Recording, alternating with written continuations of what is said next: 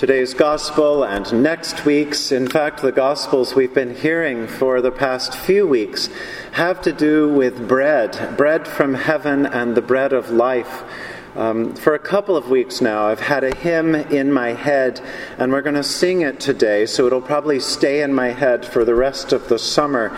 It's a hymn that I grew up singing at youth conferences. I hear it a lot at funerals. Um, almost every single time I've ever attended a Roman Catholic church, we've sung this hymn. The hymn is I Am the Bread of Life. Uh, many of you know it, or when we get to it, it will probably uh, seem familiar to you. And it's one of those funny hymns that I guess comes out of the 70s when uh, uh, a lot of hymns were accompanied by guitars. And so the, the words don't quite line up with the notes of music. And so it can be tricky to get all the words of the verse in. Just do your best when we get to them. And so often what happens is a little bit like a lot of the responses on a sleepy August Sunday, where there's kind of a, a holy mumbling in the church. but then we get to the refrain of this hymn. And it seems like whether people sing well or sing poorly, sing on key or off key, everybody chimes in with that. It's easier, but it's also it's also fun to sing. And I will raise them up. I will raise them up. I will raise them up on the last day. You'll see what I mean when we get there. We will be raised up.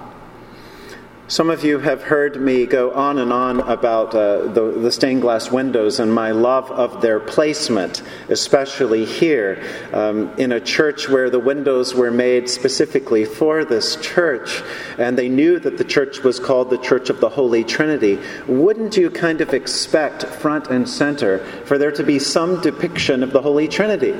Um, maybe a very Protestant triangle with no discussion about the matter, or a very sort of typical um, art historical God the Father with long gray hair and a beard, and God the Son on the cross, and then a dove for the Holy Spirit.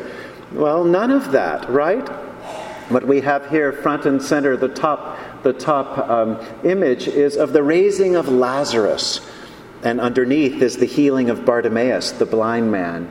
And I love that somewhere in the intention of this building early on was the sense that when people come in, they would get a sense that we, all of us, are raised.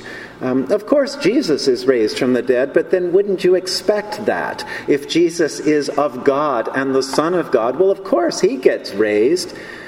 But this window, the scriptures, in fact, our whole faith says it's better than that. It's not just about Jesus, it's about all of us. We are raised up. Yes, at the last of days, but all the little days along the way as well. We can be raised up Throughout the gospel stories, the, the Greek word that we translate as rise up, anistemi, uh, comes up again and again and again. Um, the person who's healed of a withered hand is raised up. The daughter of Jairus, the official, is raised up. The prodigal son rises up, sort of of his own accord, as he comes to himself and realizes he misses home and there may be forgiveness for him even even though he has run amok. All of this has to do with rising up. And notice carefully in the Gospels, as much of a big deal as the church makes of Jesus being raised from the dead, Jesus doesn't talk about it so much. Jesus talks much more about all of us being raised up. And he does most of his discussion in physical ways, without a lot of words, as he raises people up the sick, the wounded, those who are brought down low by others. His mother Mary sings of this raising up in the Magnificat, as she affirms early on, He has lifted up the lowly. He has lifted up and continues to lift up.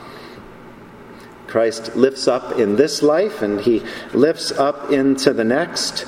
We believe as Christians that through his death on the cross and his descent into hell, and no matter what we may go through, Christ has already been through it and made it through it and been raised up. He has overcome it. And so, with his resurrection, he gives us power through God also to resist anything that death may deal our way. And with the power of Christ, we too rise to new life, life everlasting, and life here and now. Just as wheat rises to become bread, bread rises in us to make us more like God. And so every time we come to this table or one like it and we receive the Holy Eucharist, we're nourished by Christ. We're fed by his body and blood. We're made stronger and ever more faithful. At the beginning of that section of our liturgy, our prayer is called the Prayer of Great Thanksgiving. The, the celebrant bids us lift up your hearts. And we all respond, we lift them up unto the Lord. This is a brief statement of faith in a way. It's a statement of faith in our prayers that as we celebrate the sacrament in this life, we are little by little made one with God. We're united with Christ through his body and lifted up into the presence of the angels and archangels and all the company of heaven. There's a 7th century Eastern theologian called Maximus the Confessor. It's a wonderful name. Um, but I love to read his words on occasion because Maximus was passionate about teaching people to embrace their faith. He wrote, It is clear that Christ became human without sin so as to make us closer to God. He will raise us up for his own sake to the same degree that he lowered himself for humanity's sake. And then, according to Maximus, God is working to bring all things, all creation together, to raise it up Maximus was way back in the 7th century, Teilhard de Chardin in the 20th, but it's the same idea of all of creation being raised up to find its true purpose in the love and vision of God. We get a foretaste of that in our first reading, the story about Elijah. Elijah is at the point of giving up. He's been speaking out against the king, King Ahab. Ahab's wife Jezebel has gotten angry, and so she's basically put a hit out on Elijah. And so Elijah runs for his life and finds a cave, and he tries his best to escape. He falls asleep under a tree. An angel wakes him up, or something like an angel, and basically says, Get up and eat. it's time to get back to work. Stop feeling sorry for yourself. Get up and eat, the angel says.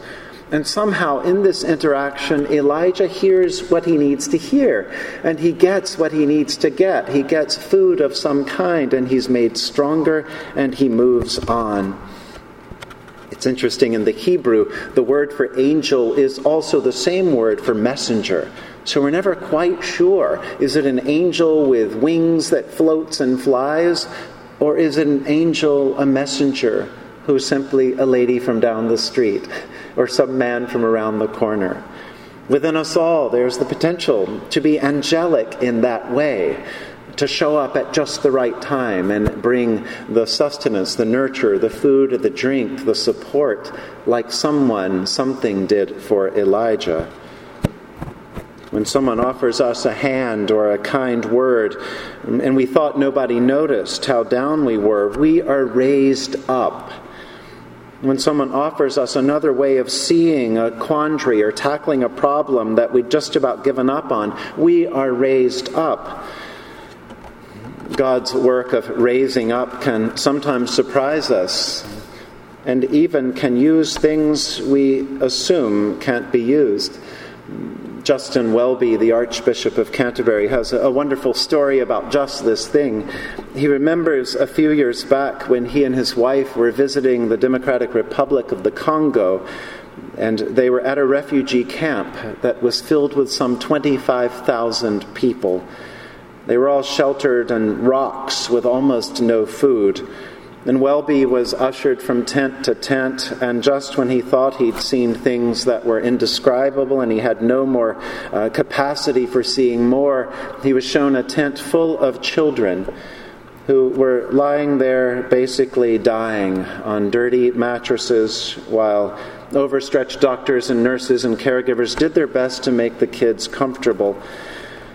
And so, the midst of all of this, Justin Welby was trying to kind of keep himself together and be the Archbishop of Canterbury in that situation.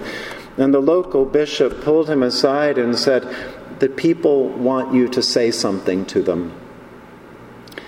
Archbishop Welby tried to defer and say, Oh, no, no, you speak to them, knowing he had nothing to offer. But the local bishop said, No, no, they'd like to hear something from you. And so Archbishop Welby says he did what he often does when he can't think of anything to say or he needs to buy time to, to sort out his ideas and pray that God would speak through him.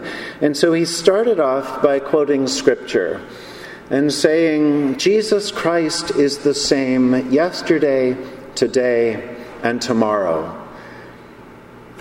As soon as he said that, people erupted into applause. They started clapping and they were cheering that good news that Jesus is the same yesterday, today, and tomorrow. And, and Welby realized that they heard what they needed to hear. In spite of him, through him, that God spoke a good word to people in a really difficult situation. Welby reflects on this and remembers that God often works through us in spite of ourselves. We may not have the right words, we may not know what to do to, to be helpful, to offer support, to be present, to raise up another. But if we let go, God will work through us and say the right thing, or do the right thing, or show up in the, the silent, sacred way that makes a difference like the Archbishop of Canterbury, we can sometimes take the gospel a little bit for granted. We can forget its power to lift others up. But our bearing witness to the love of God can, in fact, lift others up, whether we use words or stick to action. Maybe it's through conversation. Maybe it's through prayer. Maybe it's through political action. Maybe it's through charity or giving. Maybe it's a stranger or a family member or a friend or a fellow parishioner or a colleague. The opportunities abound for us to participate in God's work of raising up creation and gathering us all to the very heart of God. Jesus says, I am the living bread that came down from heaven. Whoever eats of this bread will live forever. Let us give thanks to God that we are being raised up, that at the last day we will all of us be raised up fully into the love of God. In the name of the Father, and of the Son, and of the Holy Spirit.